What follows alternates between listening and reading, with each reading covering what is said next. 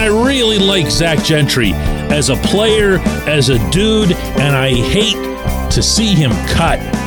And also, and related, nothing that happened yesterday mattered. Good morning to you. Good Wednesday morning. I'm Dejan Kovacevic of DK Pittsburgh Sports, and this is Daily Shot of Steelers. It comes your way bright and early every weekday. If you're into hockey and or baseball, I also offer daily shots of Penguins and Pirates in the same place that you found this.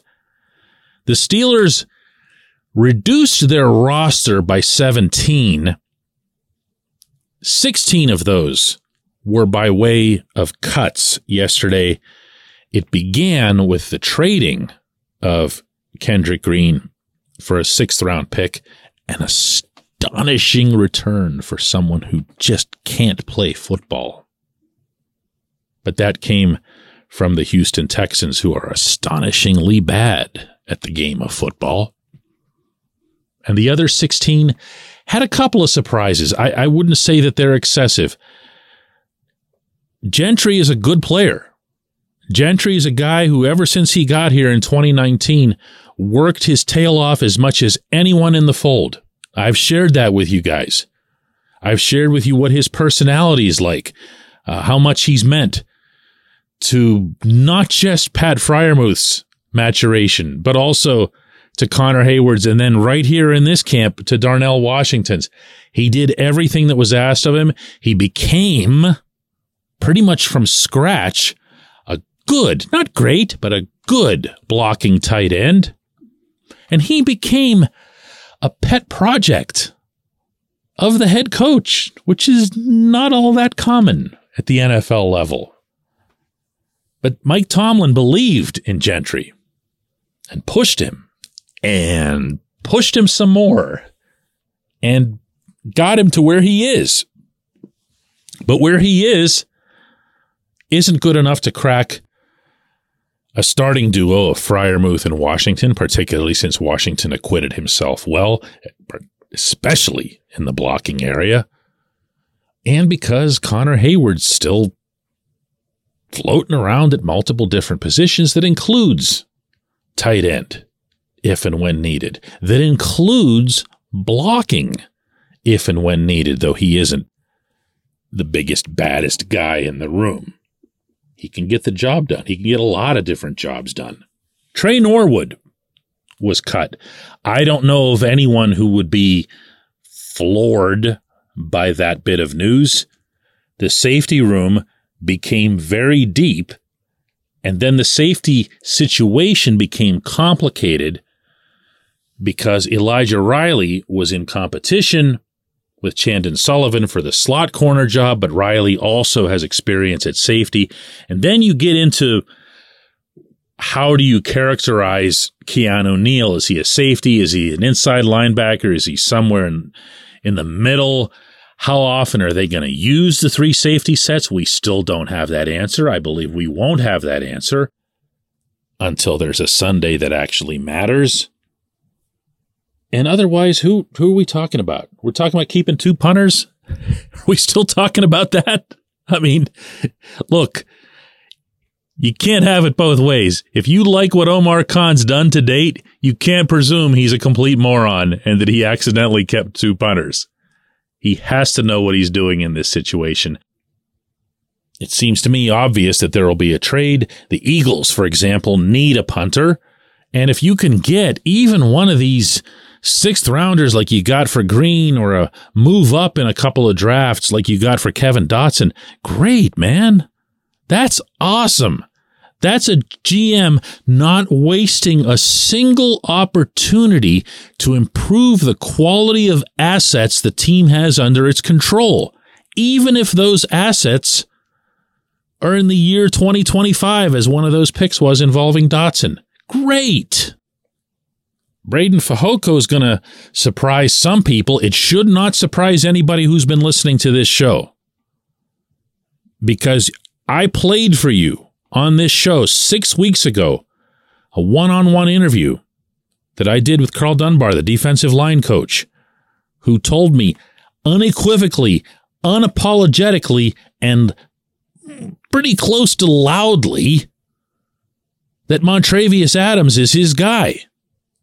And I, I know I didn't take it all that seriously either, but they really respect what Adams has done for the defensive line, particularly as a run stopper, but he also has the ability to get back to the quarterback. But the run stopping is the main thing. They see him as a safer partner in crime for Keanu Benton. You can't keep three or four nose tackle guys around. You just can't do it. Optimally, Benton takes that job, and I mean takes it by storm. And if that happens, you've got Adams still around, available to help. And that's about it. Everybody gets super stoked about cut down day for the same reason they get super stoked about trade deadlines, especially in other sports, not so much football. Because it feels like, wow, here's the team. The team is being shaped, and we've been trying to anticipate this, and we've done mock 53 man rosters and everything else. But not much was all that seismic out of this. Not one thing that happened yesterday will affect Steelers versus 49ers on September 10. But to kind of reiterate from yesterday's episode, the fact that anybody got engaged in this, got wrapped up and emotional and whatever, tells you what kind of depth is at hand here. I think Gentry does that all by himself. I hope he lands somewhere and gets an honest chance. I believe he's going to show himself. I felt the same way when another tight end, Jesse James, had a similar fate. There wasn't room anymore because this team is getting pretty serious. When we come back, J1Q.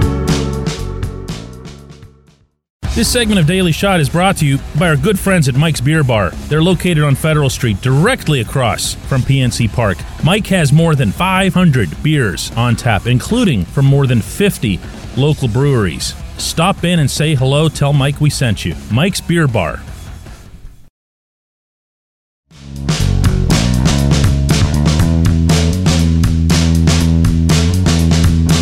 Today's J1Q comes from Maddie, who says, DK, I understand the Steelers looked flawless in the preseason.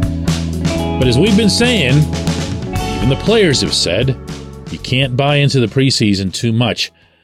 What happens if the Steelers go out in week one against the Niners and dominate the same way, and then they do the same thing against the Browns in week two? Then what? I don't want to look too far ahead, but what are people going to be saying about the Steelers then? Maddie, it doesn't matter, man. I, I have a theme for the day things that don't matter. This is the second one. What people say about the Steelers is immaterial. That includes Maddie. That includes me. They're just things that are being said. You don't win anything for that, except in Cleveland in March. That's it. That's the only the only qualification. Turn down the talking heads, uh, flip off the hot takes radio, and, and turn me off too. It just it because none of it matters. What you said there that does matter, like a ton, is beating the 49ers in what's going to be a really high profile game for the league, one would think on that opening Sunday, and then beating the Browns here in Pittsburgh on a Monday night. Remember, that's a Monday nighter. You know whose opinions I'll be interested to hear after that, after that 2 0 start? The Steelers. Okay? The Steelers players. You know whose opinions I was interested in after the preseason game in Atlanta?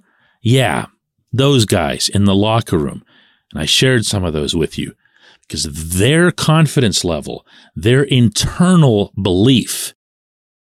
Oh man, that matters so much, Maddie. It's where you develop not only a, a self trust, but a trust in those around you you look around the locker room and you see your teammates and your collective in a different light. I've been covering sports all my life. I know what this looks like. I know what this sounds like and I know what it feels like. And I felt it in Atlanta while understanding and as you pointed out yourself, all of them went out of their way to mention it's preseason, it's preseason, it's preseason. Right. But what they're believing in isn't that they beat the Falcons or they beat the Bills or Buccaneers, because the outcomes don't matter. What they believe in is what they're going through every day on the practice field, in the film room. And then when they can go out and do it in a stadium and get it done against another team, and then put that on film and then study that, they feel that much better about it. It's a bolster.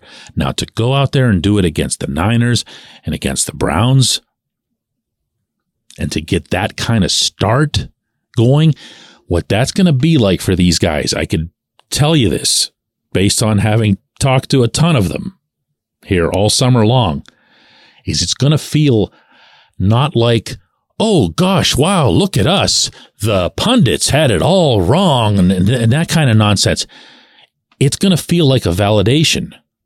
It's going to feel like I've put in and we've put in all this work to get to this level of performance and faith. And now we went out there and we did it against two NFL opponents. One of them very good, the other one the Browns.